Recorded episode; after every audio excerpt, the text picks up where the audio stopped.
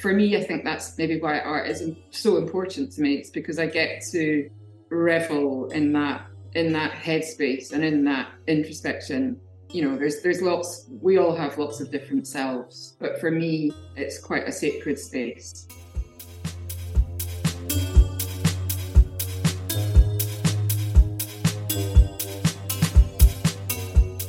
Welcome to the Flying Fruit Bowl platform dedicated to discussion and exploration of art and the creative process. I'm your host, Onas. In today's episode, I had the chance to talk to the incredible Patsy McArthur. Patsy McArthur is a fine artist who currently resides in Brighton, in the UK. Using art as a way to explore the theme of escapism, Patsy creates captivating paintings and drawings of figures in motion. Falling, jumping, diving, and running, the characters in her work are both purposeful and aimless, trapped in a constant state of otherness. So, let's start where I started everybody. We should just tell us a bit about yourself and how you became an artist. Um, sure thing. I'm Patsy McArthur. Um, I'm a Scottish figurative painter. I don't know. I, I've got to describe myself somehow, but um, sometimes more of really the, the vast majority of my practice really is drawings. So I'm really a figurative drawer, but sometimes I feel a bit funny about saying drawer because I just think about chest of drawers. Which makes my sort of role in life even more ridiculous than it is already. Um, so yeah, I'm a drawer, um, I guess, and a sometime painter. I live in Brighton, south coast of England. Um, I've been here for about ten years. Wow. Um, I've lived in various parts of the world. In my thirties, I was a bit of a wandering minstrel. Um, so yeah, that's me. I I have been, I suppose, at it quite a long time. I've had quite a long career. I graduated from my BA in '98, so late '90s. Um, I then spent a little while on the Dole in Glasgow, which was, uh, I don't know, not that much fun. fun and not that much fun at the same time. Um, and then I went to Barcelona where I did a master's. Um, it was a program that was being run through Winchester School of Art at the time, um, which was a wonderful program, really, where you did sort of 10 months um, in studying in Barcelona, living in Barcelona, and then you went back to Winchester for the first, like, last the last two months of the year, um, and you did your MA show in Winchester. So it was it was it was a great experience actually. It was um, mad, um, but I think that gave me a taste for travel and kind of you know gave me a sense of the possibility. You know, one of the best things about being an artist, which is you can kind of pick up and go anywhere. Or you could, you know, I don't know. Uh, uh, you, I certainly felt that I could at that time. Um, so when I was bit younger. That yeah, it gave me the taste for that. Um, so yeah. so that's really really interesting actually because I'm extremely curious about how all this extensive traveling has affected you and made you kind of the person you are today. Because adventure, now you say that, like the idea of adventure is something that actually I very much see on your work. The idea of like you're venturing into not only people themselves in these kind of in between states, and we'll get into your work in a bit, but like this idea of like you're venturing into the different aspects of people's lives. I think that's kind of interesting actually. But like, how did you, or like, or like more like, how did your extensive travels and kind of your upbringing play a part in, you know, you being the artist you are? Um, I mean, maybe I would sort of go into a bit a bit more detail. There, there, it's definitely made there be different, quite distinct chapters in my life.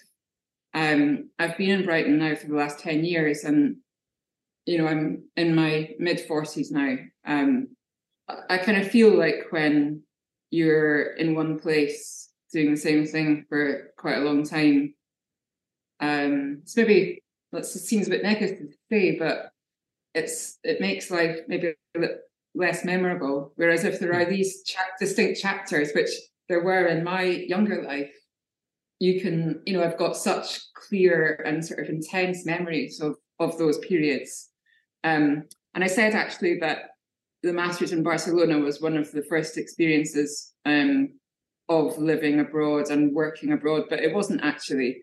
when I graduated from my BA, I was lucky enough to win one of the um, John Kinross scholarships, which is a, a wonderful award, which is um, given out by the Royal Scottish Academy in Edinburgh. Um, and it's still going actually, which is amazing. It's such a great opportunity for like young artists who are graduating from. There's obviously only four art schools in Scotland, so if you're coming out of one of those art schools, you've got the chance to apply for this. I kind of in my head I thought it was like a it was really more sort of for figurative artists, but I think actually probably these days in modern contemporary society it's for any any graduate. Um, but uh, I I got one of those, and it, it allowed me to go to Florence and sort of live in Florence. Oh. It seemed like a, a, huge amount of money at the time. Um, I can't remember how much it was, maybe three or four thousand, and um, rent a like a flat. You just had to find your own accommodation, and you know it really was just a question of sort of like wandering the streets, going to see all the incredible sort of Renaissance work that is in Florence, you know, all the incredible art history, such a wealth of art history there. And just paint and draw, make sketchbooks really, and just do what you wanted. And then when you came back to Scotland in the winter, you went to the RSA and uh, your tan was phasing. And you delivered um, a few bits of work. You showed them what you'd done, and they they selected a few bits, which then actually went into the Royal Scottish Academy Permanent Collection. So that's oh. just a oh. wonderful opportunity. Um, so it was that I think actually, which was really important and formative experience, which which showed me that that was something that you could do, and that it was really a very rich cultural thing that you could do. Um, we were so lucky, like at that time, that degrees and masters degrees in Scotland were funded, and so on that year, yeah, that year on the dole in Glasgow, when I was sitting in my sort of, you know, horrible little flat, sort of fighting with my boyfriend, I think was also on the dole, and I was like going, "Oh God, what am I going to do next?" You know, I was just like looking yeah. at master's courses, and you know, I, I could just pick one, and I found this one that was like, you know, 10 months in, bar- in Barcelona. I was like, hello, there we go. That's um, insane. Um, so yeah, yeah. So uh, those those two experiences quite close together when I was in my early twenties were really really important and kind of showing me that you know the world was a big place and that I could do those things and you know financially it was possible back then because yeah you know we were we were in a different living in a different world kind of, I suppose, further education wise and funding wise? Yeah, I think one thing that I always kind of consider is like I think to be um a to reach your potential as an artist, you need the time, space, and money, and we don't always have those in equal supply. And I kind of feel yeah. like that is is so fascinating that you're able to pick a master's and be like, let's just go to a completely different country for uh, ten months. Because like nowadays, yeah. like that would cost you so much money. Like that yeah. opportunity just isn't accessible anymore. And I think it's kind of a huge shame. But do you feel like there needs to be more like artist residencies, kind of art- opportunities like this? Definitely. I mean, I think it's it's hugely important. I mean, also the you know residency was definitely was something that I looked at and and something that I got um, and did.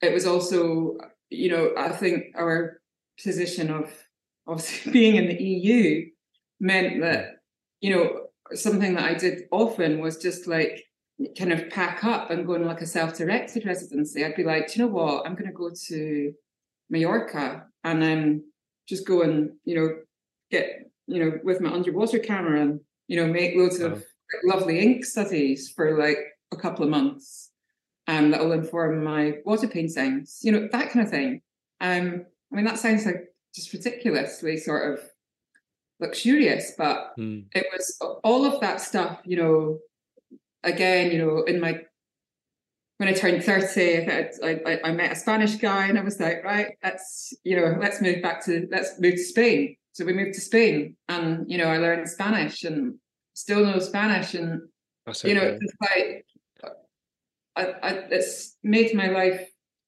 kind of very rich in experience, I suppose. But not that those things haven't been challenging as well.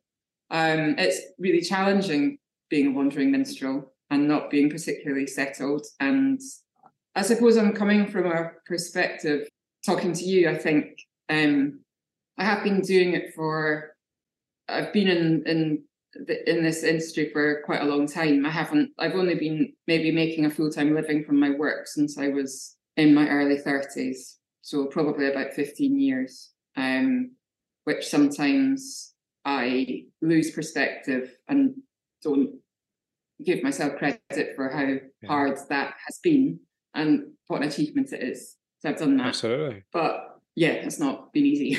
it, the thing is, like, the funny thing is that it never is. And it's something that I say to a lot of part time mm-hmm. artists that I talk to. I feel like I say this in every interview. But it's like being a full time artist is more work than being a part time artist. And like, because you're not creating work, you're marketing. You're doing everything outside of creating the work. You know, there is just so much to being an artist that isn't just making art. I do think that that's changed a lot as well. I mean, I think that for um, the first, you know, certainly kind of like seven or eight years that I was doing that, um, I really didn't have to market. Um, that was my gallery's job, and it was a it was having having been doing it for the amount of time that I have been doing it. I you know that it's changed so much. Really, all I did do was make work. It was really quite simple, and I could do that from it, wherever I was, I had my sort of gallery contacts in the UK, and I, I worked mostly on paper. So I would make my work. I would probably rent a studio wherever I was. I would make my work. I would fix it. I would roll it up in tubes, and I would send it to the UK, and that's how I was living. Wow, it was quite easy. Um, well, it seems a lot. in retrospect, it seems a lot easier than yeah. it is now. A, like yeah. a lot because the the roles were very distinct. And you know if you were an artist that had a gallery that was just kind of what you did. There wasn't you didn't you didn't have a mailing list. You didn't have instagram. You didn't have anything really.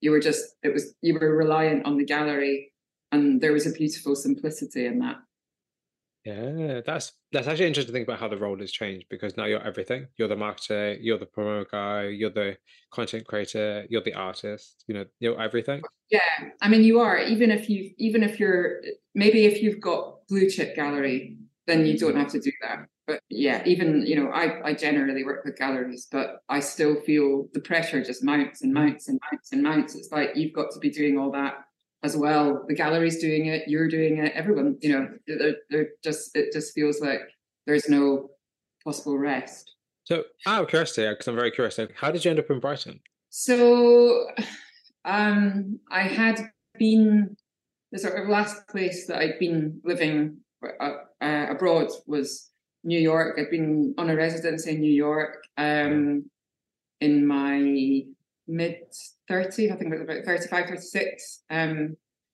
and I came back to the UK with a bit of a thud. You know, I couldn't stay in New York. I couldn't afford it. I hmm. couldn't get a visa. Um, and I sort of went to London. I had sort of I hadn't really thought about Scotland. I, I kind of didn't really want to be in Scotland anymore. Um, I went to London, and London after New York seems I don't know, quite sort of dark and dingy and a bit depressing. I was just like, oh, I don't think I can handle this. Um, and I, I, mean, I'm not going to lie, I was just a bit, you know, I was just a bit all over the place. Hmm. And I actually bounced back to Scotland um, because I kind of didn't really know what to do. And I had a couple of very old pals down in Brighton, and they said, come to Brighton. And actually, it just kind of made sense because I was sort of done with being abroad. I kind of felt like I needed to come back to the UK. I was in my mid 30s. I was like, I need to just kind of need to try and settle down a bit and stop packing up the old kit bag and just and Brighton, I suppose, is kind of archetypally that place where people mm. people kind of drift to and sort of like it's like the edge, isn't it? It's, it's the edge, and there's there's loads of Scottish people here as well because they're kind of they're chasing the sun. Yeah, they're they're freezing up in Scotland, and they're just oh, like, yeah. oh, get, oh yeah, know, let's get as far away from Scotland. You know, things maybe not gone gone right, and they're like, you know, so they just drift down, and London's maybe too hard. They sort too of expensive. Too expensive. Not mm. that. Brighton's much better now, but yeah. it kind of made sense to me. But actually, yeah, I mean, I mean, I don't know. I, I should have. I don't want to be giving you too much life story, but um, you know, there was a lot.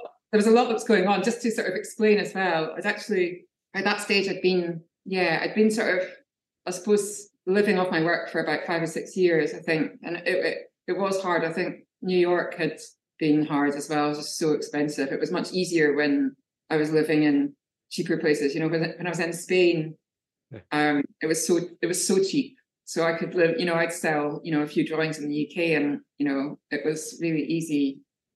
You know, it was easy life. I didn't need to be earning loads of money to be able to live mm. well. Um, but I was, I did have a, you know, I was having a bit of a wobble kind of like at that stage. And my friends like suggested to me that, you know, mentally I was, you know, not really that kind of well. Yeah, and that I should you know, think about maybe doing a teaching degree. Not that I would maybe be a teacher, but just to sort of get that, you know, on the side. So I did, well, I came to Brighton and like when I sort of arrived, I got myself onto PGCE. Again, not that I really thought that I was going to be like a high school art teacher, but just that everyone kept telling me it's the gold standard of like teaching degrees. So there's you should do that rather than the FE one. And I did it for nine months and it was the hardest thing I've ever done in my whole life. It was absolutely hideous. And I couldn't do it for love nor money. I mean, I passed it, but it was so traumatic. And like one day I got like tied up, you know, with sort of parcel tape in my in my swir- in my twirly chair. I, I couldn't control anyone. It was like a, you know, it was like working in a prison or something. Not that I've ever I'd ever worked in a prison. But yeah, I mean, yeah, the analogy is there, yes. It was terrifying. And for okay. someone who'd like spent um many years, you know, work, making work in a studio, it was it, like just the intensity of the, that experience was was was horrible. Um, so, it, but actually, doing it was quite important for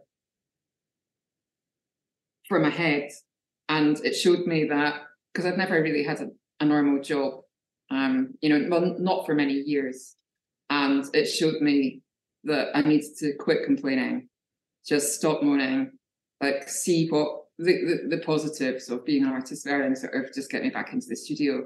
And my mindset really shifted after that. And I sort of went back and I was just like, right, you know, just quit moaning and get your head around what you're doing so that was important as well. So, why is art important to you? I think for me, it sort of allows me to go to um, a place in my inner world that is a, a very personal space. So it's uh, I'm also I'm almost a different person in my in that inner space when I'm in my art head. Um, and I'm in my art head a hell of a lot, like hmm. all day. And um, I've kind of set up my life. I don't know if I've set it up or it's just what's happened to me. But um, you know, I'm I'm married. My husband actually lives in a different city. Oh, really? in a different flat, yeah. So that is quite unusual. Although they do say it's the secret of a happy marriage, I think. But you know, I live pretty much on my own. I don't have kids. I don't know if I've kind of set this up for myself. Where you know, sometimes I wonder. I wonder if you know I've kind of chosen this path because I just need so much headspace. I'm in my in my in my own head enormous amount of time. But that said, I think a lot of people that know me don't really know my artist self. You know, that is it's quite private. Um, so for me, I think that's maybe why art is so important to me. It's because I get to revel in that in that headspace and in that introspection. You know, there's there's lots. We all have lots of different selves, but for mm. me, it's quite a sacred space. I think that's probably the best way of answering that question. I think you're absolutely fascinating. I feel like you. I feel like you're the kind of person I could talk to for hours about anything because I feel like you've got so much depth and knowledge in so many different things you're just fascinating. Aww. So I think I think it's really, really interesting because I think so. This is interesting to me because there's a question that comes up later, but I'll ask you now because I think now is probably an appropriate time. And these never yeah. go in order because it just never does. But like the idea of isolation, the idea of like working as an artist in isolation and how that affects you and how you deal with that. Because as you said, like you're by yourself, you don't have kids, you don't have the necessarily a lot of people talking to you about your work and or having like external influence, you know, maybe other than galleries and obviously social media. It's like how do you kind of navigate like the isolation that comes with being an artist? I think I've learned I've learned to navigate it, um, but it has been really really tough, and I think that um, it's taken its toll. Like I think I'm I'm in a much better spot to sort of handle it now. I feel like my life is more settled. I'm married. Um, I'm very lucky to have, um, you know, a super supportive husband, and you know, life seems quite stable. Um, he's just not here hmm. uh, during the week. But um, it's it, yeah, life is is much more stable for me now. But when I was moving around a lot um, in my younger life, it was really, really, really tough. And I think that um, that's the, you know the fact that you you kind of you have so many pals and you know so much of a support system when you're in, in higher education you know at mm. art school and stuff and then you sort of go into life as an artist especially when i did because you know we didn't have instagram we didn't have and and and most of the people that were on my you know that i knew from art school didn't go on to be artists. You know they they it, it was too hard. It's too hard for most people. Um, or they go into you know sort of offshoots things that are you know maybe more social that give you jobs and you've got colleagues and you've got you know whereas yeah. it's really tough. Um, and yeah I, I don't know. I think that i i cope with it now by having a more stable life i cope with it by having quite a strict sort of routine um, I run, I do yoga, I try and stay off the booze during the week. I, you know, I'm I, I place a lot of importance on sleep. Um, usually with help sleeping pills. Um, I think they say, don't they, that um, you know, with with structure comes freedom, and I think that that is really important. That has been really important for me but I think that when I look back on my younger life and my route of being an artist, I and the isolation, I am amazed that I have kept my shit together as well as I have in order to have a career and to keep on making enough of a living to to to you know stay stay afloat. And I also think that sort of mental health wise, sometimes I just feel lucky to you know have to be here because I've had hmm. some pretty ropey, um, I've had a lot of accidents. mm, you know, I've yeah. fallen, I've fallen out a window, um, and and you know some bad, you know, you know some kind of scary stuff has happened, you know, along the way. So I would say I've coped with it through just learning and learning, and just you know calming down. Perfect. So what is the biggest challenge of being an artist? Um, well, obviously there are gazillions, um, and I don't really, I don't want to sort of repeat, you know, lots of ones that people will have sort of told you already. Yeah. Um, so you know, we all know that it's it's pretty challenging. I would say that uh, mindset is crucial you know, to have mindset, um, optimum mindset to fight, um, you know, the negative stuff, the insecurity, the just the negative stuff that's going to get you. You know, it's going to come out and get you in the studio. You, you know, so you really do need to be able to sort of shift that um, in order to be productive and you know meet your goals um, I would also say and it's maybe something that um, other people haven't talked about so much. That um, for artists who are um, who've had maybe longer careers and who've been ha- who've been doing it for a longer time, um, that brings with it its own challenges. And I think that it can be maybe difficult to find sort of ongoing and continuous and fresh meaning in what you're doing. Mm. Um, it can be the pressure of you know coming up with new inspiration and new subject matter and new um, ways of doing things and new technical stuff that's going to keep you interested. That's all really hard. So you have to, as well as everything else, find somehow room to grow within the sort of constructs that you have made in order to be successful or to you know build your brand because ultimately that is what you are um so i think that's a really important one for and and, and i have to say that you know i'm going to take this this small moment to just do a yeah. massive shout out to the resilience that you know artists who have had longer careers um you know have got to have because my mm. god you know it's insane um and you know i'm talk, talking about artists who i kind of see my you know there are artists who will you know who, who you know i've got a friend who's you know insanely successful now she's just shot to the top of you know she's one of the um you know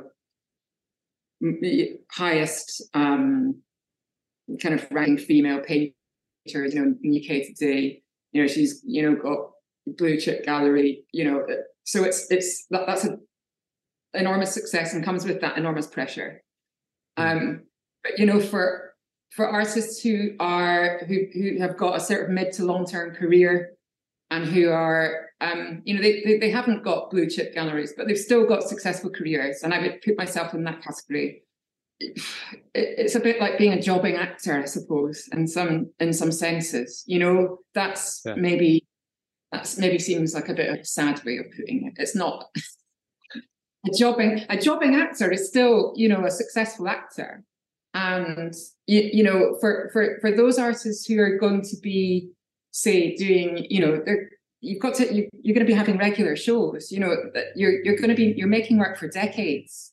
That's really tough and you, and so so to keep growing within within that and to keep um, resilience and to keep making high quality work and to keep believing in it and to keep finding meaning are are the challenges for for me anyway that's probably one of the biggest challenges for me you know that's actually fascinating because no one has actually said that but I think that's actually one of the ones that I think actually is so important because I think we forget very easily that you don't want to be here for five minutes. You want to be here for 50 years. Yeah. You, know, you want, and and it's not, that's just, you know, what you just had like so much, there's so much wealth in what you've just said because it's just like we forget that art isn't, like art is a lifelong career, but it's only going to be a lifelong career if you work at it for your entire life. It doesn't yeah. just happen. And I think that's a really, really, really, really good point you raised. Really and, and also, I think you need to you need to kind of reassess. You know, it's oh, like, yeah. do you want to be doing this like for you know for for life? Um, do you want to be doing it in five years' time, ten years' time? Do you know? You, you that has to be a sort of reassessment, and that is something that I've reassessed at, at kind of various points. But um, yeah, it's it's something that's not really talked about. It's, mm. it's something that's not really spoken about. Um, are us artists who are not going stratospheric. We're we're we're you know we're continuing. We we're building collectors. You know, you you you go along through life and you're building collectors and building collectors, and and that's great. But there are always going to be you know, and, and you're getting shows, you're getting solo shows, you're getting, you're working bloody hard, you know, and yeah. to find new stuff to inspire you and new avenues and and all that stuff. But um, it, it can be challenging to see, um, you know, the youngins coming onto the scene and you know sort of creating a big splash when you've been doing it for as long as you have. Like creative envy. I think that's actually a really good topic that i'm writing down there because it's not something i've spoken about but actually maybe i should because you are right. Like let's be honest. It's so it's like it's so frustrating when there are people going viral for the most basic of art forms the most basic kind of things when it comes to art yet people like yourselves and people like you know so many other artists i know who have been you know pretty much slaving away for like a good decade to create decent work that might get a fraction of that view- viewership within the, that decade. You have somebody who steps on the scene you know three weeks ago and is now viral on like tiktok or whatever. And it's it's like it, i imagine it can be like quite demotivating really more than anything else. I guess so. I mean, I, yeah, it, it can be a, it can be a bit annoying, but I think that's only if you sort of hang on to social media as being, you know, like super important, which I I don't really. Yeah, because I was going to say, but I think that's that's the difference though. Like you've you've built a career. They have got viral fame. I feel like that like that, it's weird for me because I see a lot of people and they're like, you know, they want to go viral or they want to, you know, have a lot of followers and like that's great. But just having a good follower account doesn't mean your people are going to buy your work. You know, you want to No. build collectors, you want to build relationships, you want to build a following that is actually going to want to buy what you do and be interested in you and your work because then that is what's going to sell your work big numbers are going to attract companies, sure, but they're not going to necessarily attract the right kind of buyers. And I think people forget that very easily. Yeah, I think so. I I think there's no point in being involved in a, you know, sort of quest for popularity on Hmm. on social media. It doesn't really mean anything. So let's get into your work because this is what we're here to do. And I feel like I'm rambling and I so apologize. Um, so for those who may not have seen it, can you please describe your work? Uh, yeah, sure. It is. Um, I would say. Um, well, as I said before, I'm a I'm a drawer painter. Um, so I make um realist figurative work. Um, it's not photorealist, and actually the um the, the sort of closer you get to it in real life, it's really quite um, increasingly sort of gestural actually as well. It's not you know that tight anymore. It's getting you know sort of a lot kind of looser. Um, I often use movement as a subject. Um, I have been exploring themes of escapism for the last sort of few years. It really is what um, kind of interests me. I I'm interested also in not just sort of literal physical movement, but movement through psychological states. And I'll use various tools to try to um, allude to that. I the reference um, video and stills that I work from are really important and kind of part of the process very much. So I don't um, tend to, you know, lift images from other sources. Very occasionally, I might, or I might use bits of an image that I've found, but I tend to.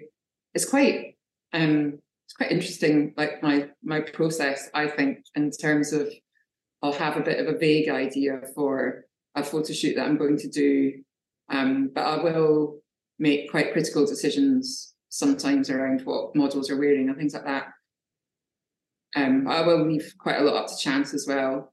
So they can be quite um, directed, but also that runs kind of parallel to that. I, I will be open to just like scenes that I see when I'm around, usually, to be fair, when I'm on holiday and I've just got a bit more time and headspace and I'm not like walking from home to the studio or whatever. Um, I might see a scene that's just some kind of insane, insanely beautiful light that's happening, something like that. And I kind of need to grab, I say grab somebody, but I kind of tend to mean my husband. Like shove him in it, just so that I've got a figure like within that, within what's happening, kind of light wise. I can get really like just like awestruck by whatever is happening, kind of light wise. And I just need a figure to be in that. And I'll shoot some video or take some stills and um, and, and that will be my reference for usually charcoal drawings when I'm talking about light. But um, that's kind of vaguely the process. I, I, in terms of what I'm, what I paint or draw, I tend to be led quite by just my gut or kind of instinct. I, I tend, I try to allow myself to be quite open to to that. So I'll, I kind of get a bit of a random idea and I'll just kind of follow that through without really poring too much over the why. Because actually, what I like to do, well, it's just what I've learned within the many years of my practice is that it's, I just like to kind of use it as a, it's a, a self revelatory tool. So I'm you know, I'll kind of look back and and things will reveal themselves to me in retrospect in terms of why I'm doing what I'm doing. And that's maybe a slightly odd way or back to front way of working. That a lot of people there's a lot of chat about, you know, artist statement, the dreaded artist statements and all that. That um, you know, people need to be very intentional about what they're doing and why they're doing it. I actually like to leave a bit more space um, for that within my practice. I don't really want to know half the time why I'm doing something. Um, I'll just kind of let it run and see where it goes. And you know, the photo shoot might just be a load of shite. You know I mean? I'll get the look back at the images in the video and I'll be like, this is this is just rubbish. So, um, or it's just not. I, I think I've all, I've been through lots of different chapters as well with my work. You know, it's the various different places that I've been living, the different head states that I've been in, the different emotional states, the you know, the different studios that I've had because I've had so many different studios over the years. So all of that um, ha- sort of reveals itself to me within the work, and I, I quite like that.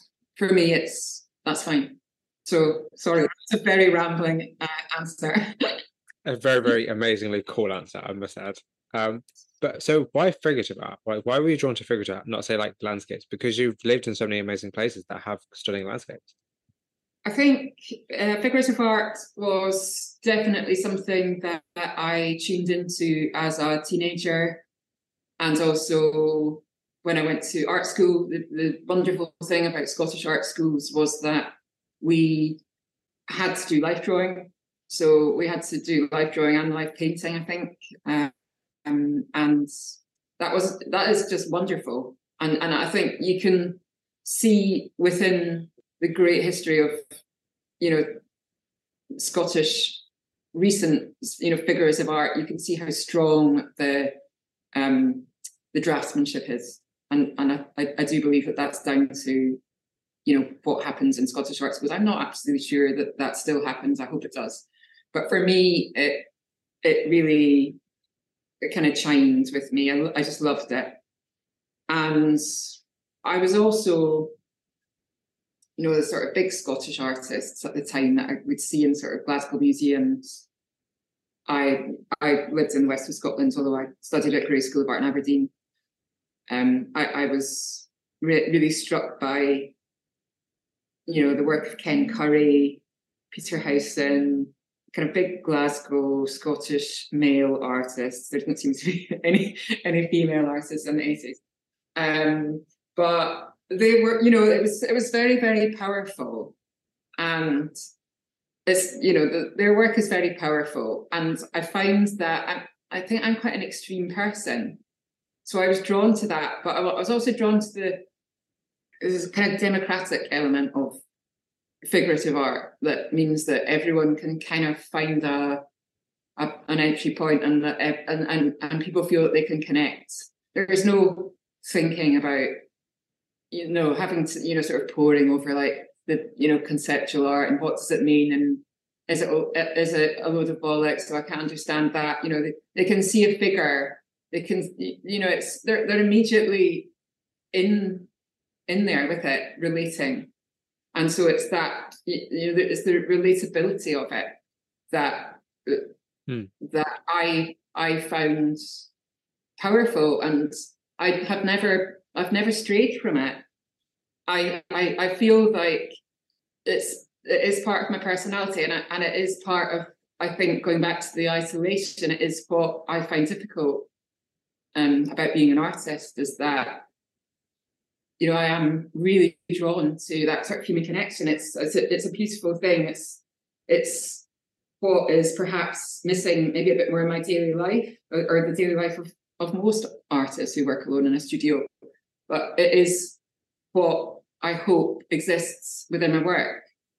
It's really interesting because I feel like your work is extremely relatable, but it's also very ambiguous. And I, I was curious, like, was the kind of ambiguity of like, because, you know, and as, as I've said previously, the idea of like these people in these very much like limbo states where like they're neither in one place nor another, they're in the in between, like quite literally in terms of like taking like falling through the air or swimming through an ocean. Like an ocean is, you know, a liminal space, one could argue.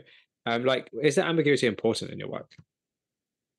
Yes, it definitely is. And I think that again, it comes down to that the the point of connection because what I the the figures are are I think you know to, to a certain extent code for me or for my head states or for head states that I want to explore emotional states that I want to explore.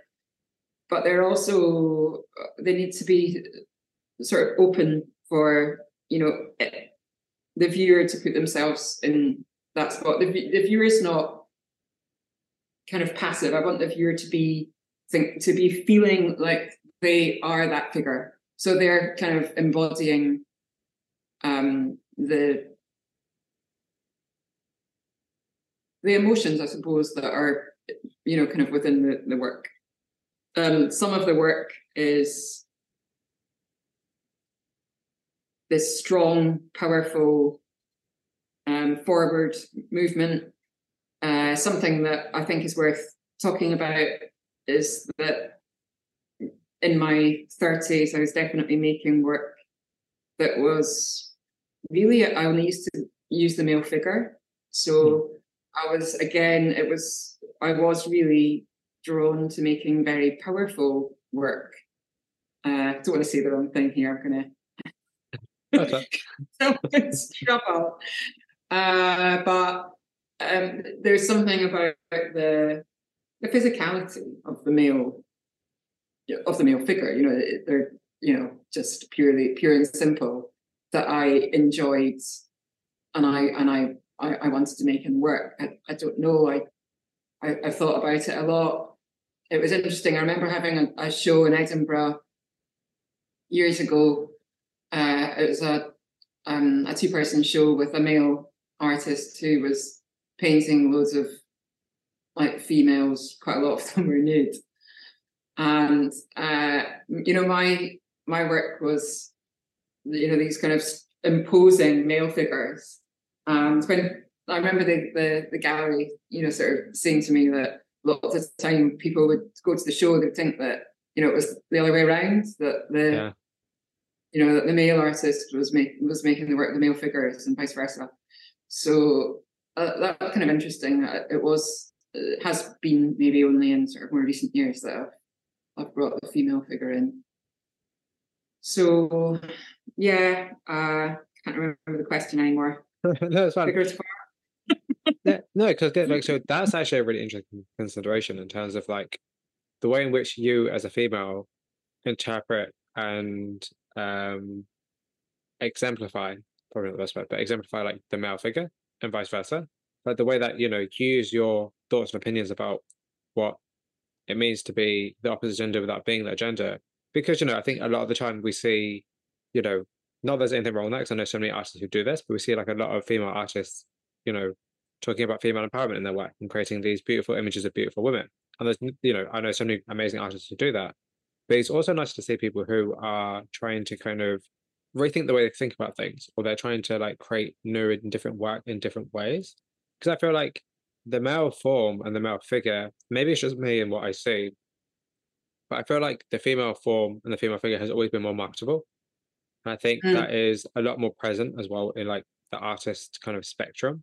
I feel like and you don't really see, maybe it's just the work, maybe it's just the art I look at necessarily, but I feel like you don't always necessarily see as much male representation in the arts as you do as a female representation in terms of the subject matter, not in terms of the actual artists themselves. What do you feel about that? I think it's the type of work. Hmm. I, I mean, as I said, I when I was uh, kind of a, when I was younger, kind of late, certainly, you know, late twenties, mid to mid to late thirties, I was definitely making work that was, you know, really just you know male figures, and I suppose it helped. It helped me to uh, develop a not a USP, but um, it, it makes my work quite distinctive. Hmm. And I I certainly didn't have any problem selling it. I think people really vibed with it. Actually, it was yeah, I, yeah. I don't really know what I feel about it. It's it's nice to feel like you can use any gender. I think. Um, it, it's you know, I, I I think maybe just sometimes it like helps the the image. My work isn't doesn't have any sort of feminist um sort of angle. Hmm. It's I'm I'm coming from a kind of emotional or psychological stance. That the work um I like the work to if it's about if there's you know strong if there's a strength about the work, which I think there is in a lot um you know in terms of the pose or what's happening in the image if there's a strength about that then that is really i like it it makes me feel strong to make that image. And i feel like people who connect with it are also getting feeling that strength. So they're almost picking up those vibes from the work. And that's kind of my you know what i'm giving to others with the work is that they're they're getting a strength by looking at the image they're they're they're feeling it and they're getting that strength. And so that's some of the work. Okay. um but other you know at the other side of the spectrum it, i am working through working you know with feelings of overwhelm and feeling you know a, a lot of the imagery is some of the imagery is kind of about loss of control Hmm. um especially yeah with some of the fallen figures well all of the fallen figures and some of the figures that i was doing i've been doing in sort of recent years where they're just kind of crashing under the surface of the water almost making kind of sort of abstract shapes um that's really about about a kind of loss of control so and some people you know people connect with that as well so whether those people are female or male, you know, I don't know. I'm just gonna, I'll just sort of decide that. So I'm kind of curious. This might be more of a personal question, so I can always cut this out if you want to. But like, how important is control in your own life? It's, it's, it is important. I mean, I guess as as as I touched on at the beginning, it's something that I've learned to have more of. I would that my my younger life was felt extremely out of control, Hmm. and so I've I've gathered more control as I um as I've matured. So, so the reason I asked is just because you said, you know, as you just said, like your work is some of it's about the idea of being out of control, and it's kind of when I think about your work actually with that kind of perspective, I'm like that makes a lot of sense because as an artist, you have a lot of control. You know, like all the elements of your work are in your control, but at the same time, the way people view it is out of your control. You know, the final actual work itself is very much out of your control. There's a nice kind of duality and balance there. So I'm just curious. That's like really interesting. It's a really interesting way of thinking about it in terms of like, I think a lot of artists are quite control are control freaks, or like they're very much like things done a certain way because that's why they do what they do.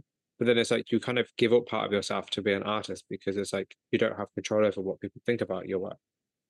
I don't actually feel that bothered about what people think about it. Like honestly, Really? no. You know, I hope that they don't know what you know if that's an arrogant thing to say, but Right. I feel like uh, I feel like enough people have you know connected with it and Yeah. and, and collected it over many years. So I I guess I I am fairly secure that you know there's an audience for it. And once I've made it, I don't I, I'm I'm not, I'm not really that bothered. Maybe because you're at a point in your career now where it's not about pleasing people; it's about creating what you want to create. Well, you know, I, I'm not sure you ultimate freedom in that, but yeah, I, I mean, there was one. There has been one uh, kind of episode where it was it, it was a bit uncomfortable. I was making when I was uh, on residency in New York um, back in my mid thirties. I was making. I'd been living in Berlin actually before I went to New York, and I'd been working with free runners. You know, the guys that do hmm. parkour.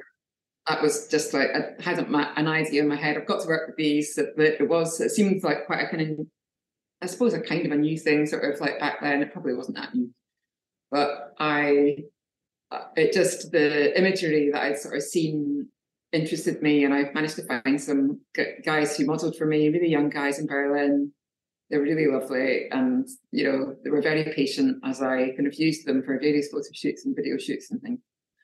And when I got the residency in New York, I kind of went, I think, pretty much straight from Berlin to New York, and I then I was then I was like just like struck by the skyline, as obviously you are in New York. Mm. You, you, know, anyone that goes to New York, you're just like, oh, the skyline, skyline.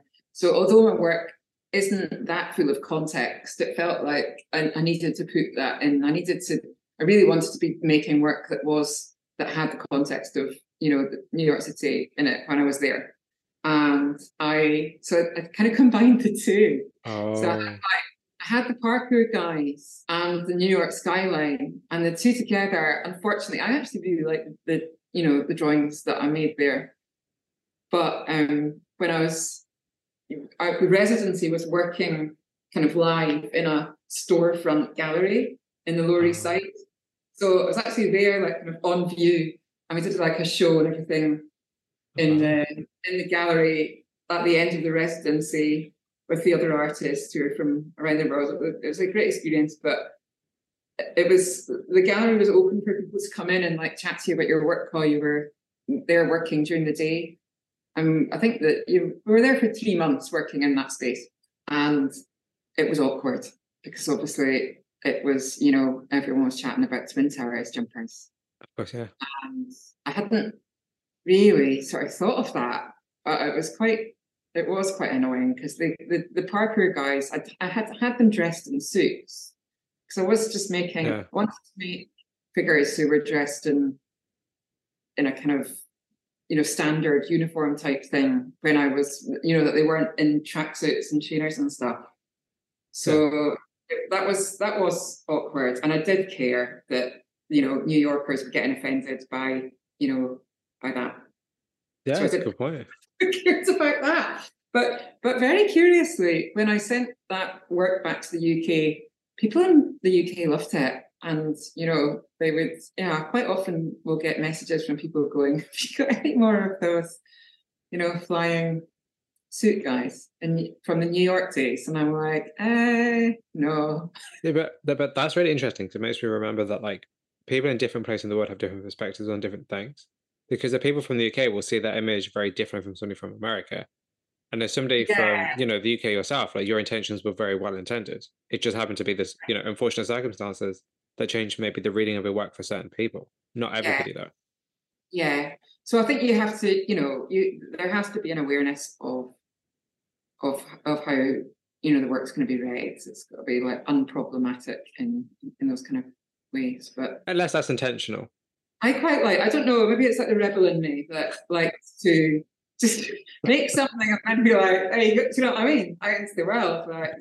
because one could argue like, well, they're putting their own meaning on it. It's not you putting your meaning on it. So it's, it's free I game. I don't really see it as my problem. Hmm. Hmm. I mean, why should you? Again, you're putting work out. And, you know, as long as you're not doing something that's like deliberately offensive, you know, no. I think it's different. You know, then that'd be very different. Yeah. I think if people interpret it differently, then you know, that's the that. But that's the beauty of art, though. Really, is that the fact that everybody looks at the same piece of art with their own perspective, and that you know, a piece of art you may really enjoy, somebody may really hate, and vice versa. And I think that's really the beauty of art, really. Definitely, absolutely. I mean, it's completely subjective, isn't it? So yeah, let's talk a bit about your Night Move series. Can you talk a bit about that series and kind of like how that developed?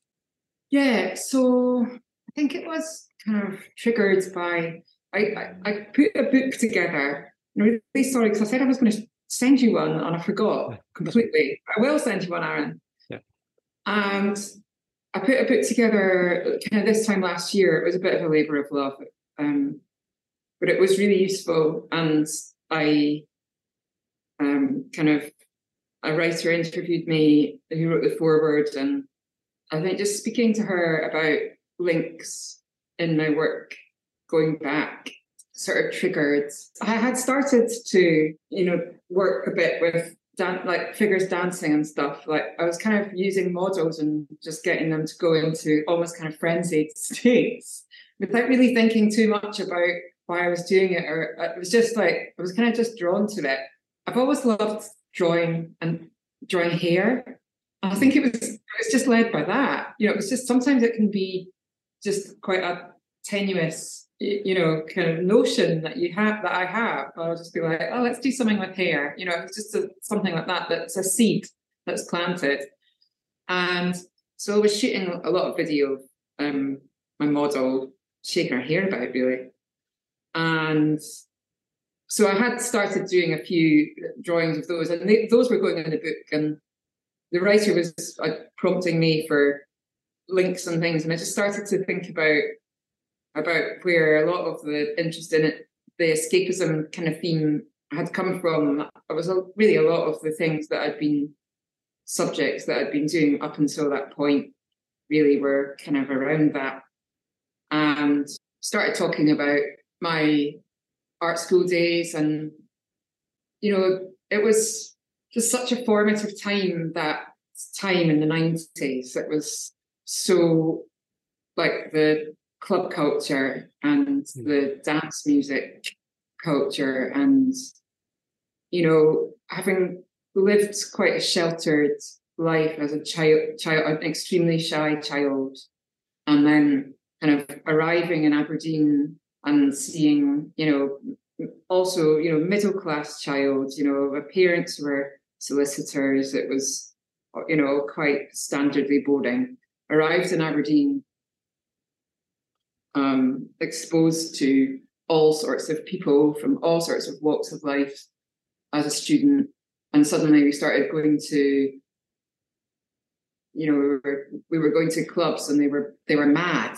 They were, you know, it was it, it was it was madness. We were going to these, you know, dirty, sweaty clubs. We started taking ecstasy. I, you know, never really done, you know, proper drugs before, and I was absolutely entranced. It was my mind was completely blown at um, you know what happened what happened to you. And as somebody who was very shy and you know quite socially anxious, you know, I just like literally suddenly, you know, that just opened up everything to me. You know, I was sat, you know, at 5 a.m. in a kind of lilac PVC dress, sat on the knee of some sort of strange, you know, gay guy.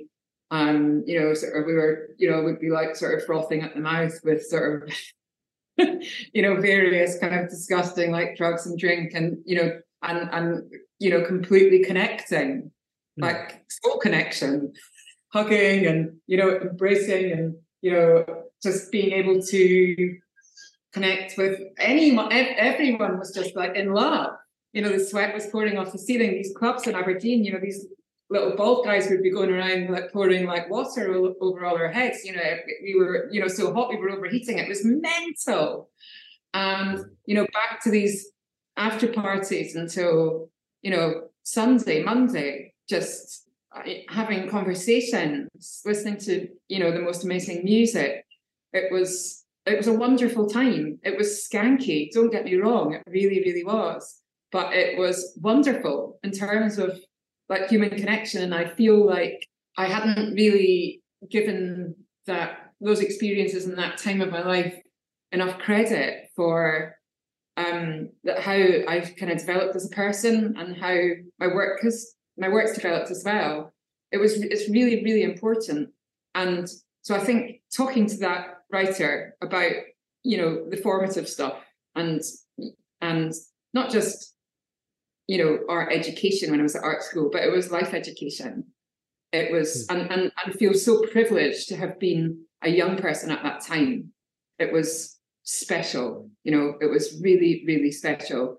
And it was, it, it affected me so much. You know, it got to writing our dissertations at the end of the degree. And I, I wrote mine on ecstasy. wow. Which, which, you know, makes me sort of cringe and like kind of piss myself laughing all at once. But I, I even I remember the I clearly remember the front front cover of it, which was me, you know, st- sticking my tongue out and I, and I, like it was a Mitsubishi pill like on it. Um, and at that, I what I think is also really wonderful is that you know Gray's School were, were cool with that. They obviously you know realised that we were having a an, an important cultural moment, which we were, and uh, you know allowed me to to do that. So you know, hats off to them. I was yeah. So that gives you a, a sense of how into it I was, and and my work at the time as a student was did revolve very much around kind of come downs and drugs and people dressed up for party, and and and the, the work was did look a bit like that for a few years to come, and it it did it has instilled in me, I think, uh, an interest in that, you know, the sort of other states. And so that kind of prompted me to, I, I thought to myself, do you know what? I'm just going to go back to, I'm just going to try and tap into like, you know, the kind of old raving days. And so, um, you know, do a, an intended, directed photo shoot and see what happens. So it went from just using a model kind of randomly shaking our hair around to setting up like basically a club in my living room with a, uh, a photographer and uh, I was one of the models as well. So it was me and a few of my pals who are all like old ravers who finds it, you know, quite difficult actually because we, I told them we've got the cardiovascular fitness to read anymore. But uh, it was a, it was a lot of fun. And you know, got tunes on, smoke machine, uh, lights, and yeah, we did. You know, got a lot of footage, and it was you know it was a few hours. We really really went for it, and really kind of you know took ourselves back to to the olden days, headspace wise, and yeah, I, when I looked at the imagery and the video footage and stuff back, I was like, I'm not sure. But then I, I, yeah, I got back into the studio and I started making quite, yeah, I decided to make some pastels, and and that was because I couldn't quite work out. I thought I started making like some charcoal drawings, but I was like, nah, I don't know, this isn't, it's not really doing it for me. And I just, I just had some slightly weird kind of neon soft pastels and I just kind of went for it and I started making quite loose drawings and it felt like a bit of a breakthrough you know? It felt like um it was yeah it, it, it felt like a bit of progress and a bit of a breakthrough for me and I and I was I, I couldn't stop making them. I was like yeah I was excited in a way that you know some years you can literally go the whole year without like you know, feeling like you've done some, you know, something that's a breakthrough. Um, oh, yeah. you, some sometimes it feels like you can go, you know, it's just, you know, if you get one piece a year that you're like really happy with or really excited about, then it's a win. And uh, but yeah, I I couldn't, I didn't want to, I just couldn't get out of the studio. I was just loving them, and like every every everyone was I was taking something different from the images and they were quite quick and loose and it felt it just felt right, you know. So um, I think I'd just been to yeah, I'd just come back from a festival that starts going to every year called We Out Here Festival, um, which is put together by Gilles Peterson. It's got this all you know, all sorts of music, but in the forest at night in the uh, in in the We Out Here forest, there are some you know amazing there's some amazing dance music. And I've been, you know, it's taken me to the brink uh, mentally and physically, but my God, I did a good time and listened to some incredible tunes.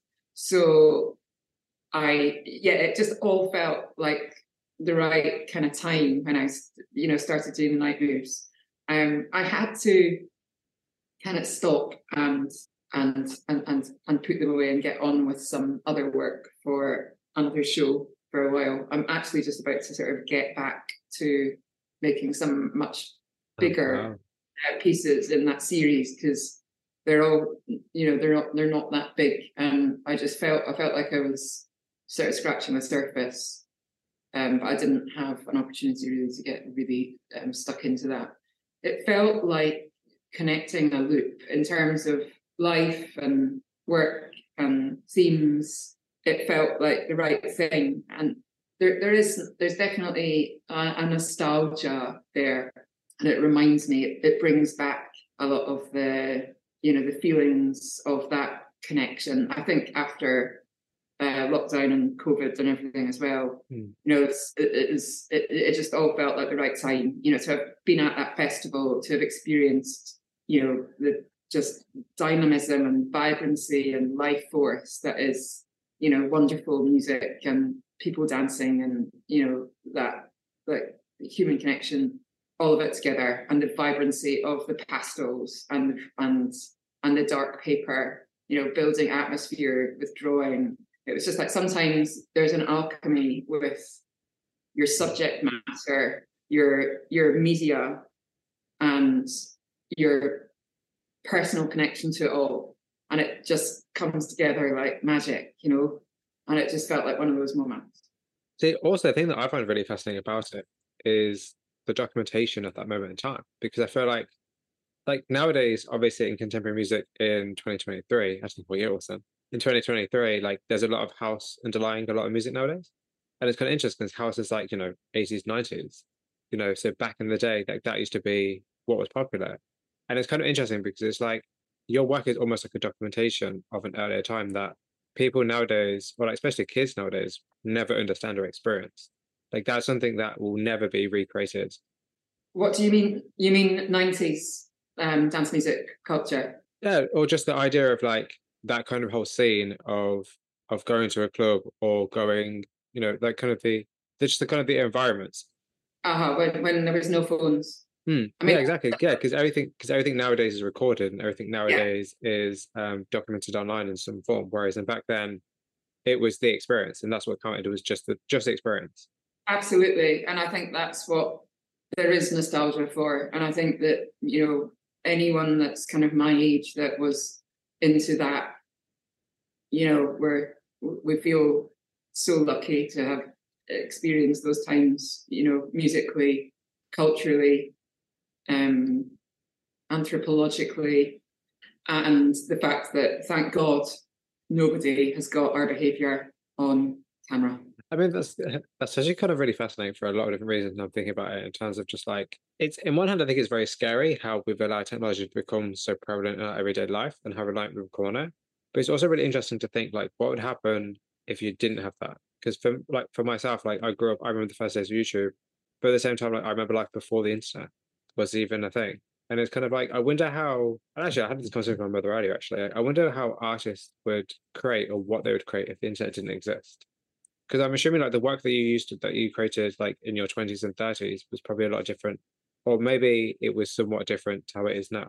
Yeah, I think that the constant looking at other people's work all the time is a bit distracting, to be honest. Hmm.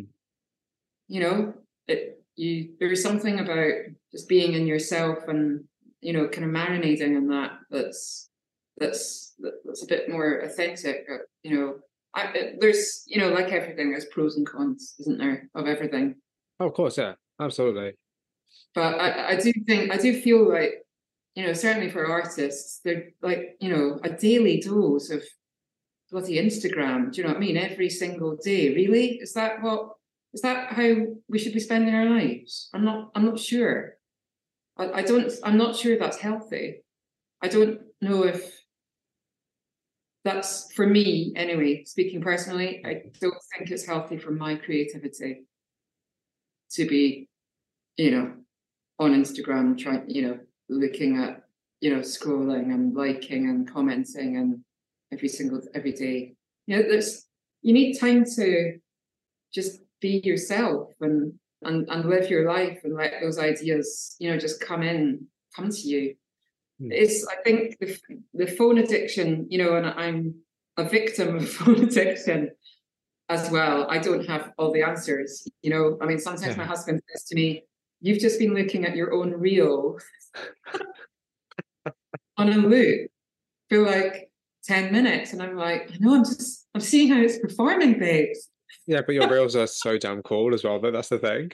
I mean, like when you're given voiceovers, you're given context, you're given the actual amazing work. Like they're perfect. Thanks. I've only managed to do about four or five. So it's it's the bandwidth. You know, how much bandwidth can a person have? Yeah. It's, I feel like I've only got a certain amount of bandwidth. I, I mean, I really do. I can't even uh, do a WhatsApp group. You know, I say to my pals, "I'm really sorry, but I can't. I can't really do a WhatsApp group. I just I just don't have the bandwidth for it. I'd rather just like have a phone call, like a really long phone call every couple of months, then I just can't do it. Like da- like daily constant group chat. It's too much. I don't have the bandwidth for much. It's kind of interesting that just like the way in which we spend our time, especially online. And actually, I guess talking about online, like I wonder, like, do you feel like you're part of a larger art community? Not massively, I have to say. I think that the you know the way that I've kind of grown up as an artist, I've been, you know, in extreme in extreme isolation because I, have not been used to having social media really until mm. latterly, and I've become very self-reliant.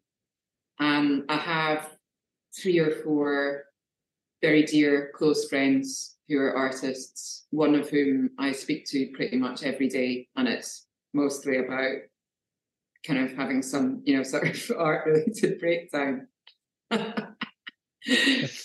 um, but uh, apart from that, you know, I, I I try to be a bit social on Instagram and stuff, but I just don't want to be on Instagram like all the time. I'm not that bothered, but I don't have much of a following. I, I'm not, you know, massively bothered about it. I feel the pressure to do it, but I don't, you know, I I, I don't feel like at my age, I, you know, I, I don't know, maybe that's the wrong attitude, but I, it, it seems like to be social on Instagram means an awful lot of time bent over your phone. Hmm. You know, I, I, and I don't, I'm not sure I want to do that. See, I have a lot of respect for that mentality though, personally, because I feel like it's very easy to not see how damaging being online all the time is. I think especially for the younger generation who have grown up online, like they don't know anything different, which is really scary. But I think the fact that you're like you're comfortable enough in your career and you're at a point where you can just not have to be on Instagram if you want to be. Like that's you know a very lucky privilege, but it's also like that's because you've worked you know damn hard at the last decade to get to that point. I mean, I think you need to look at it. I, I, I'm sure that if you put in, you know, an an enormous, you know, a real push with your Instagram and you're posting every day or two and you're making your videos and you're doing everything and you're being social and you're DMing want and whatever, that your reach is, you know, you're going to grow. I mean, you are, you know, I see my peers growing massively and I can see them working really hard at it. And I'm like, good for you. But I'm not sure how that um, transposes into income and mm. career. I'm, I'm, I'm, I'm not sure. I'm not sure if it's hugely important or not. I, I certainly, you know, did used to make some, like, you know, sort of the occasional private sale through Instagram, but it doesn't feel like it's something that really happens very much anymore. It not not enough to warrant like an enormous amount of time mm. spent at it. You know, don't get me wrong. I've, I've got you know shows coming up this year and and you know the sort of six weeks before a show i will absolutely ramp up my instagram and try and you know build a bit you know get some more eyes on my work and stuff but uh, i don't you know it's it, i don't feel like my sales and my my clients are coming really directly through that maybe the odd one will be but ultimately they're you know i feel like you've got to work in tandem with your galleries as well. So you've got to, you know, it's a, it's a it, it should be both of you pushing um, social media wise, which means hopefully that me as an individual doesn't need to push quite so hard as people who are self-representing, who really do have to, you know, it's it's I, I don't know. I just find I think it's really, really bad for for the health. Mm. If you're working all day in the studio and then you come home and you're like, I don't know, it's about time management as well. I'm not great at time management. I'm pretty scatty. I'm a bit I'm really am, I'm pretty all over the place. But yeah, feeling like I need to be on my phone all the time just makes it worse. I know that you're supposed to you're supposed to build it into your week, aren't you? You're supposed to you're supposed to sit down and you know plan all your Insta posts and get your reels done, but I'm, I just it's not me. But the, the funny thing is, is that I feel like we always forget that our artists out there who are very successful who don't have any social media. You know, yeah. we, we forget that. And that may be for a variety of different reasons outside of of like just being good at what they do. But we forget that you can it is it might not be likely, but it is possible to exist as an artist without social media. I think older artists who who I think a lot of older artists who've been who've had longer careers, you know, they don't you know, they can't be asked hmm. doing you know all that. That's very true. Or like they just like their they're just in their perspective is so different. It's yeah, their perspective is just very different. Like it's not just what they want. They, they want to be creating the work. That's where that's what your time is focused on is creating the work. Definitely. I don't think it, it's not, it doesn't help me create good work. Um, I, I don't like to be in the studio thinking, what can I put on, you know, what in here can I put on Instagram today? Or should I make something especially for Instagram? Or um, yeah. it's just really distracting. So if nobody saw your work, would you still create it? That's a really good question. And I have listened to other artists answer similar questions on various podcasts. It's really interesting. I really love it when they say no. I think that is so honest. Um, and I'm not saying that it's, it would be a no from me, not maybe not a flat mm. no, but if nobody was going to see it, you know, if nobody at all was going to see it, I think it would just be perhaps a, it would be a real golden ticket to, you know, complete liberation. So you would you know, I am a creative person. I, I, I do feel the need to create. I really enjoy creating, but I think I would make work. I, I would make probably artwork. I would draw. I love drawing. I love the act of drawing. Um, but it probably wouldn't look like you know the work that um I, I, I make at the moment or have been making for quite a long time. It would probably look very different. It would be a bit wild. I mean, it might be a bit abstract. I think it might might be really quite abstract.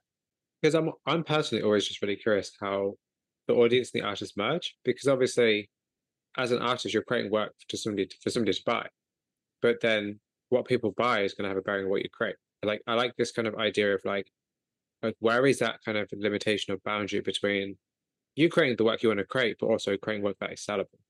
Yes, and I think that you have to, if you're going to be making a living from your work, you do need to have an understanding of the market. You know, you you, you really do. It, it's a, it's it's walking a tightrope between, mm. you know, making that work that you want to make and maybe trying to push those boundaries and and and, and grow and personal development within within it. Um, but you know, you've you've got to have an understanding of of of the market. You know, I think you you, you know one could have a complete pivot to to something else that perhaps feels more authentic in in a new chapter in your life. Um, but that would that would take time to find that audience. You know, you're you're you're maybe going to isolate, you know, some of some of them some of your current market, but you you would find you would find others. It's not. I don't think it's impossible but I think it, it is it is difficult. I think that we always forget that your audience changes, that your audience is not always fixed. Like, and I feel like we forget that because you don't want to be pigeonholed as an artist. You don't want to be defined by doing one certain thing. But your audience always changes. People come, people go. It's just the nature of things. I think for the longest time we forget that, or at least something I always forget personally. Um, but yeah, just just because you said that, it reminded me to think about that in terms of like you know people are going to leave. People are going to stay. People are going to have been with you for 10 years. People are only going to just discovered your work. People haven't discovered your work yet. You have to remember, like, you're catering for none of those people, but all of those people at the same time. Yeah. And I do think that um, for some people, you know, these days, maybe setting out to, you know, make a living from so, solely from selling your work is, you know, it's it's maybe not the route, you know, for for everyone. It, there's a lot to be said. I think, for you know having a job, a, a different type of a job that, that that pays you money and and and that makes you extremely free in your practice. Yeah, there's something to say for that. Absolutely, yeah. you know, it's um, an enormous pressure to have on your shoulders to to be making a living from from the sale of your work, and it's maybe not always the best thing for your work. I think that is such good advice because I feel like everybody, not everybody, but a lot of people want to be a full time artist because they think it's going to be luxurious. They think you're going to sit, go home, you're going to stay at home, you're going to make as much art as you want, and it's all going to be like, I just pick it up and paint in the studio and, and go, you know, and then go sit back down and just always doing art. And it's like, but it's not. It's like you have to form your whole lifestyle around making work that is going to sell. And that might even be work that you want to make, but it was work that will sell. Yeah, definitely. So there's there's there is a freedom in that. So do you actually have any advice for people who would be interested in being full time artists? I would. I think things are very very different these days. So there's so many ways of doing it. Um, if you are up for being, you know, very good on social media, then you can build a business. You can build. You can absolutely build a business making any kind of work. You really can. If you if you're good at um, creating content and selling yourself out there and you've got confidence in it, then you can, you know, uh, you can make anything, literally anything, and find an audience. I think so. Uh, I think that lots of people sort of curiously think that you know the road to success is you know still with galleries and things and it, you know it's really not you know i it, that's my route but i'm mm. like an old timer Is you know that's always been my route and, and that's what i'm used to and that's what suits me because i don't want to be constantly on social media yeah. and so but I, I do think that there's an enormous amount of variety in in and different levels in the gallery system it's really complicated it's an extremely opaque industry there's no transparency whatsoever really it's unregulated. It's it's it's the Wild West, mm. and um, so there is a lot to be said. I think these days for people who are, you know, coming to art either as a you know out of art school or coming back to art as an older person, you know, kind of to build a career. There's a lot to be said for for doing it on your own and, and self-representing. But what I would say is you know, you can't be shy of work because that is going to be a ball breaking amount of work. But if you're up for it, go for it. I mean, I mean, basically, to be a full time artist, you you know, your your work ethic needs to be a really strong because there's so much. There's these days there's so there's so much involved in it. My work ethic has always been really strong, and having given up other hedonistic pursuits, I've feel like I've almost become a workaholic now, you know, instead of other holics. So I don't know. Yeah, I think, you know, if your passion's there and and that's what you want to do and and, and you want to work really hard at it, then you know, it's it's absolutely it's the, the great thing is that it's it's there for the taking. So there's no you know, there aren't gatekeepers anymore. You can just get out there with your cowboy hat into the wild west of the art world and see what you can do. You know, that's but that's those would be my my words. What I would say about um about galleries is that if you're going to work with a gallery, then they really need to bring to the table something that you're not you, that you're not getting from self-representing, hmm. and that's really really important. So I've really like whittled down my galleries that I work with in the last few years. Um, I've worked with lots of different galleries over the years, but I'm, you know, I feel like I'm in a good position now. I've got, I only really work with like two or three galleries anymore, and and, and they're kind of quite sort of strategically located. You know, one in the states, one in down south, um, one in you know one in Scotland.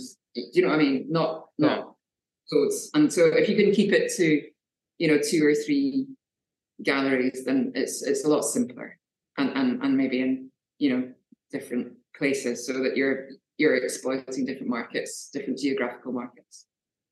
Yeah, I think that's something but we don't think about. Yeah, yeah.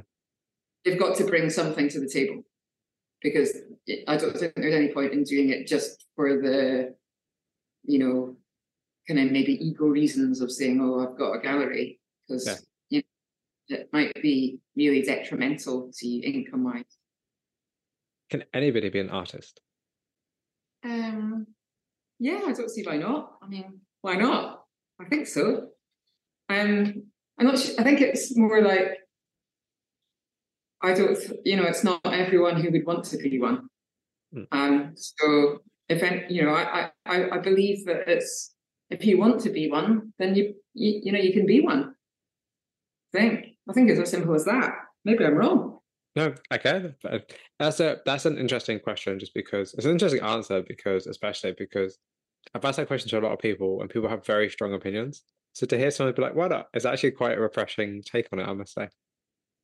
I mean, it's, it's a pretty ridiculous thing to call yourself. So why can't anyone call themselves it?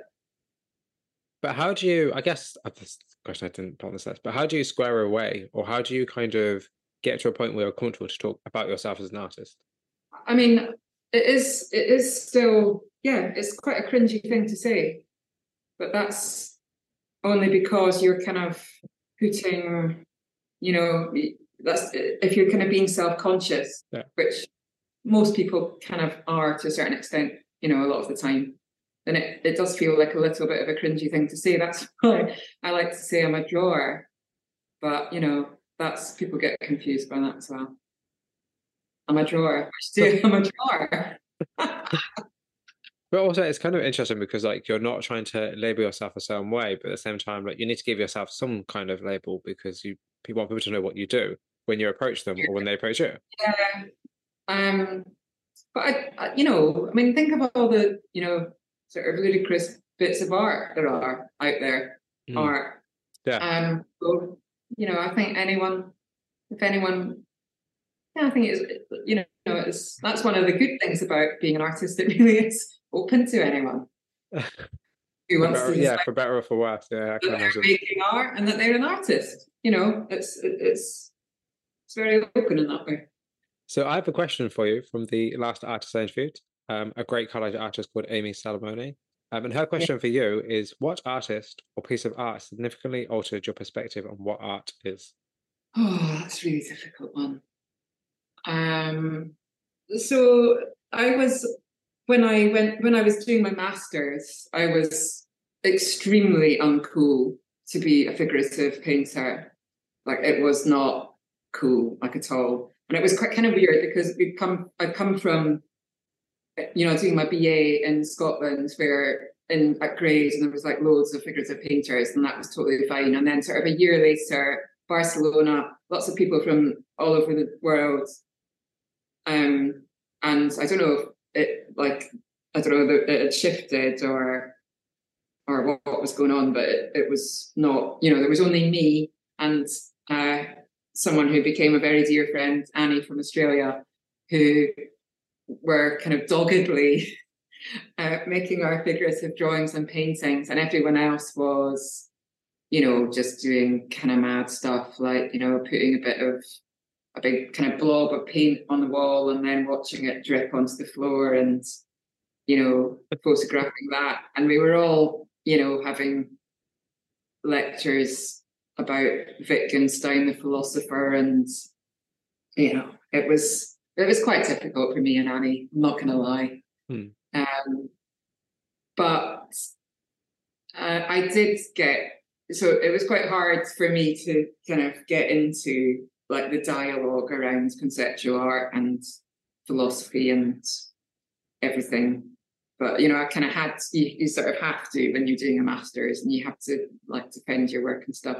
I did get really into this the work of this Dutch performance artist called Bas Jan Ader, who was around in the 70s. And I I guess um, he kind of turned me on to work that was more conceptual and I and I and I and I really kind of took it on board. It was very I found it really beautiful and emotional and actually still feel that it's really still got links and reference to the work that I make now. And he was making, you know, it was very cool. He would sort of like go up.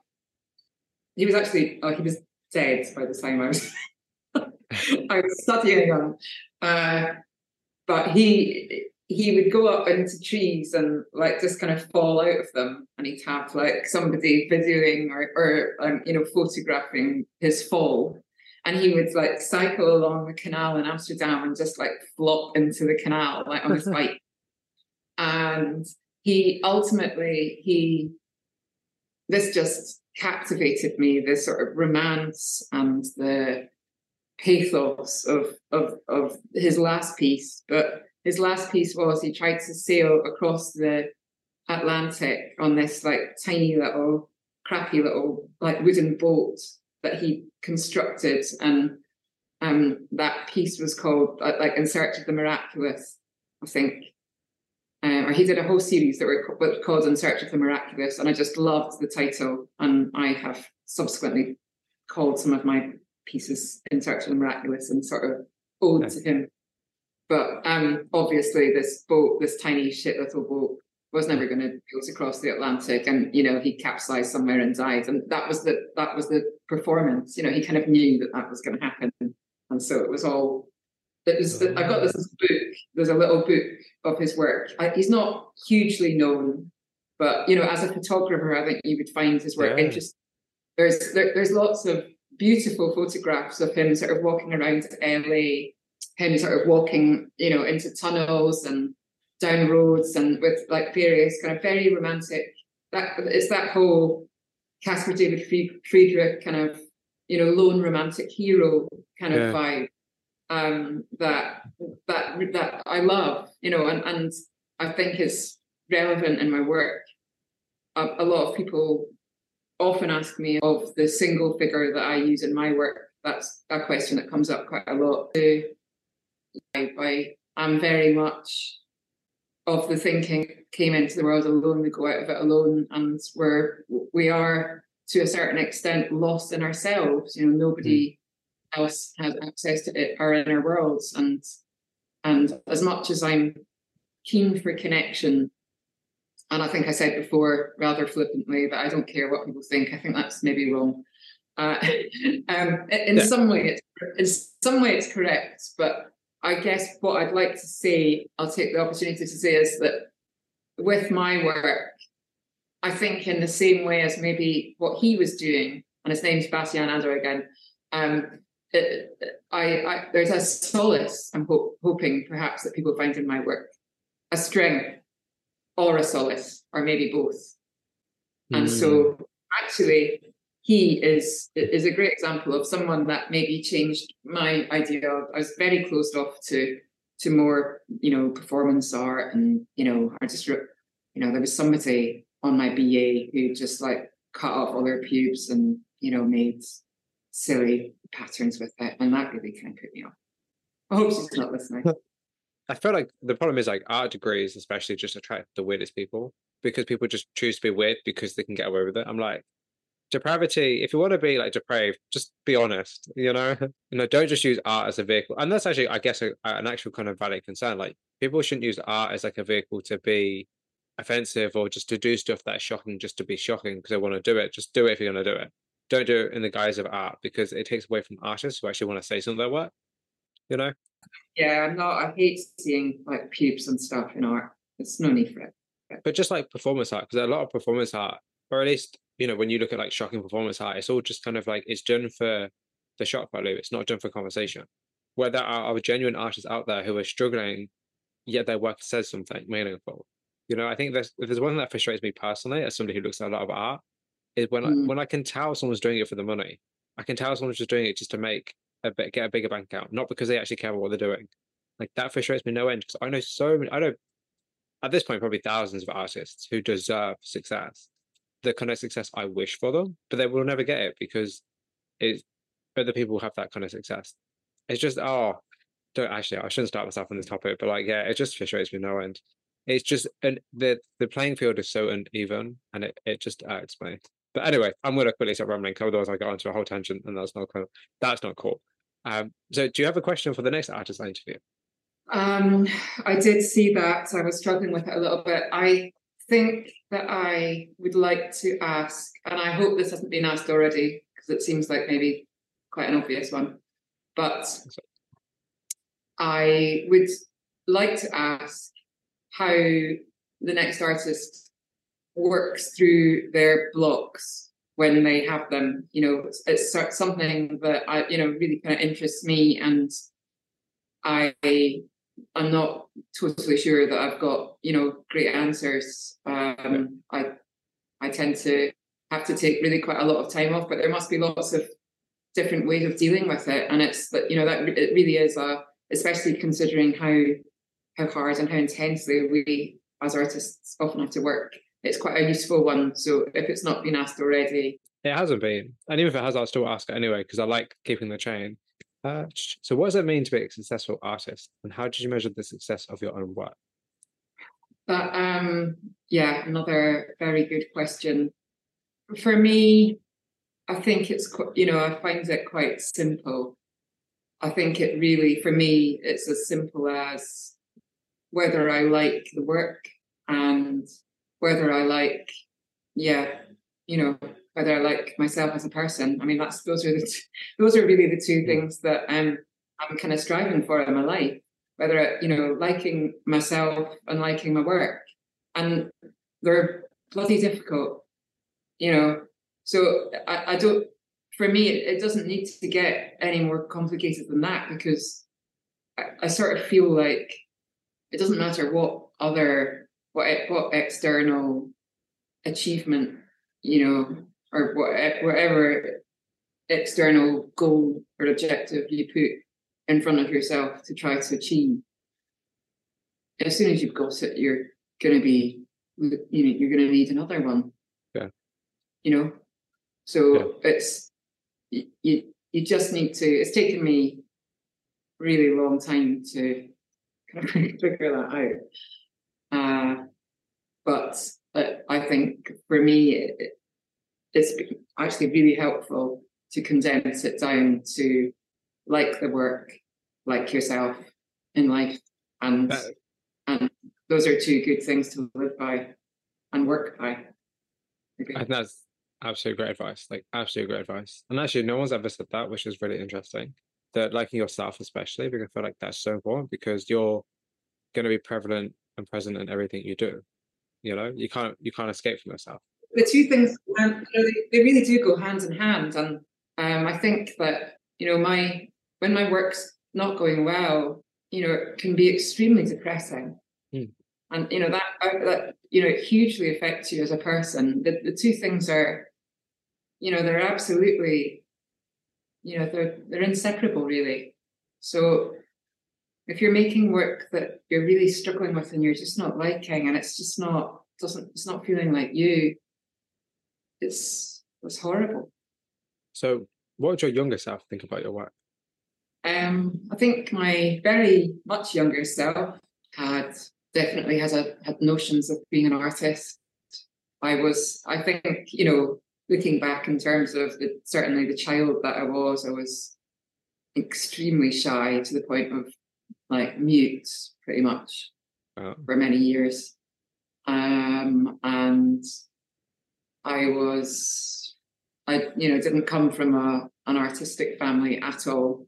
Nobody knew anyone who was an artist, perhaps. I think it was, it's like there was some sort of like weird family folklore about no, I don't think it was I think it was like an actual thing, like some sort of great uncle somewhere who'd like chopped off his nose or something. It was, it was like it sort of got mixed up with Van Gogh story. Um, but he was like some sort of great sort of great uncle somewhere who had been like a carpenter. And that was like the closest thing that wow. our, you know, family family has ever, you know, heard of in relation to an artist. So it was extremely it was you know not only frowned upon it was just like you know my dad was mad you know he was, it sent me crazy that i was saying that i was going to be an artist. So i think that younger self would probably have been bloody chuffed that um that i you know have become an artist. But again yeah never quite sure, you know, at what cost hmm. um, being an artist comes with, you know, it, it, it's a high price to pay. I'm not quite sure. Um, makes me think about that, you know, the the Matt Haig book. The, is it the Midnight Library? Yes. Which you know, it's that those kind of sliding doors. You know, if you hadn't become an art, you know, you can't. Yeah, you can't, that's what you do. You can't be everything Yeah. you can't have been everything. Uh, yeah, uh, don't know. Certainly, certainly been a lot of navel gazing in my life. That's for sure. So the very last question, which you'll be probably happy to know, the very last question, which is, what are you currently working on, and where can people find more about you and your work? So I'm, I've just sent off um, a few big charcoal drawings, which are a couple of two or three of them are some big kind of they're charcoal and ink drawings um, that are kind of within the Raver series, and they've gone off to um, my gallery in the states who are doing the affordable art fair in New York, um, which is a fair that I used to do loads, but I haven't done it for years. Well, since the pandemic and stuff, so it's nice to be showing again in New York. Those are some nice big drawings, and I um, have just, well, pretty much finished uh, an entire monochrome solo show, which will be with my UK gallery, Thompson's Gallery. Um, I think the show, they've got a London gallery, well, they've got three different galleries. I think my show is going to be in the Harpenden Gallery, which is their newest gallery, which is in Hertfordshire in May, and it's going to be an entire charcoal show. Some wow. really big, um, beautiful, I think, watery charcoals. There, there, there. There's a lot of pretty, you know, pretty much water is the whole theme, but they are there's there's lots of iterations, I suppose, of water within within that there are quite a lot of there, there's quite a few quite new pieces which are very reflective. They're kind of figures sort of looking out over environments. There's a little touch of the surreal in one or two of them. Um, they feel like quite a progression. In others that are very, very big, they're a real celebration of just the physicality of charcoal. And I would say that they're my biggest and sort of most expressive like charcoal pieces. They're really something really viscer- visceral about them. So there's there's some drawings that I'm really proud of actually in, in that show that's coming up. Um excited about that. That's going to open, I think, the first week of May. Well, it is definitely. I'm not sure of the date though right now. Um, but if you follow me on Instagram, I you won't miss that show. Um, also in May, I will be doing um, open an open house in Brighton, um, in my house, which is on Brighton seafront um, in Kemp Town, and I will be showing for the first time some of my bigger night moves rave drawings. So while the charcoal water show is on in oh, wow. with Thompson Gallery. I will be doing the um, bigger Raver um, work in my own living room, which is a wonderful room with direct sea views. And um, hopefully we'll have some sunny weather. And that's I'm really it's it's lovely doing that. I I did it for the very first time last year. I was a bit like, oh, do I really mm. want to be doing an open house? Because you know, it's but it's a huge thing in Brighton. So you know, it's it's there's there's huge footfall. I really was unsure about it, but I had such a great time doing it last year. I had so many people. I must have had about 1,500, 2,000 people through um, last year. So it's it's it is a it's a huge thing. People absolutely love it, and I've just got such a great room for it here. So to get that chance, you know, I can't be at my gallery show the whole time, so yeah. I can only be at the opening. But I do yeah. love like being and you know in my own home, and um, being able to open the fridge and drink a beer with like visitors to my show and get and and and to get some real time, real life yeah. in person feedback on my newest work. So it's also it's a really nice opportunity to show my most experimental work, which you know perhaps haven't had. You know, perhaps my you know my galleries aren't that into just yet or yeah. you know whatever so it's it's it's it's it's a lovely experience and it's usually a really nice time in may and it's really sunny. You should come down aaron. But patsy thank you so much for your time. Like i can't tell you what an absolute privilege this has been. Oh thank you so much for listening to me. I mean goodness me it wasn't yeah it wasn't a short one. I feel i feel lighter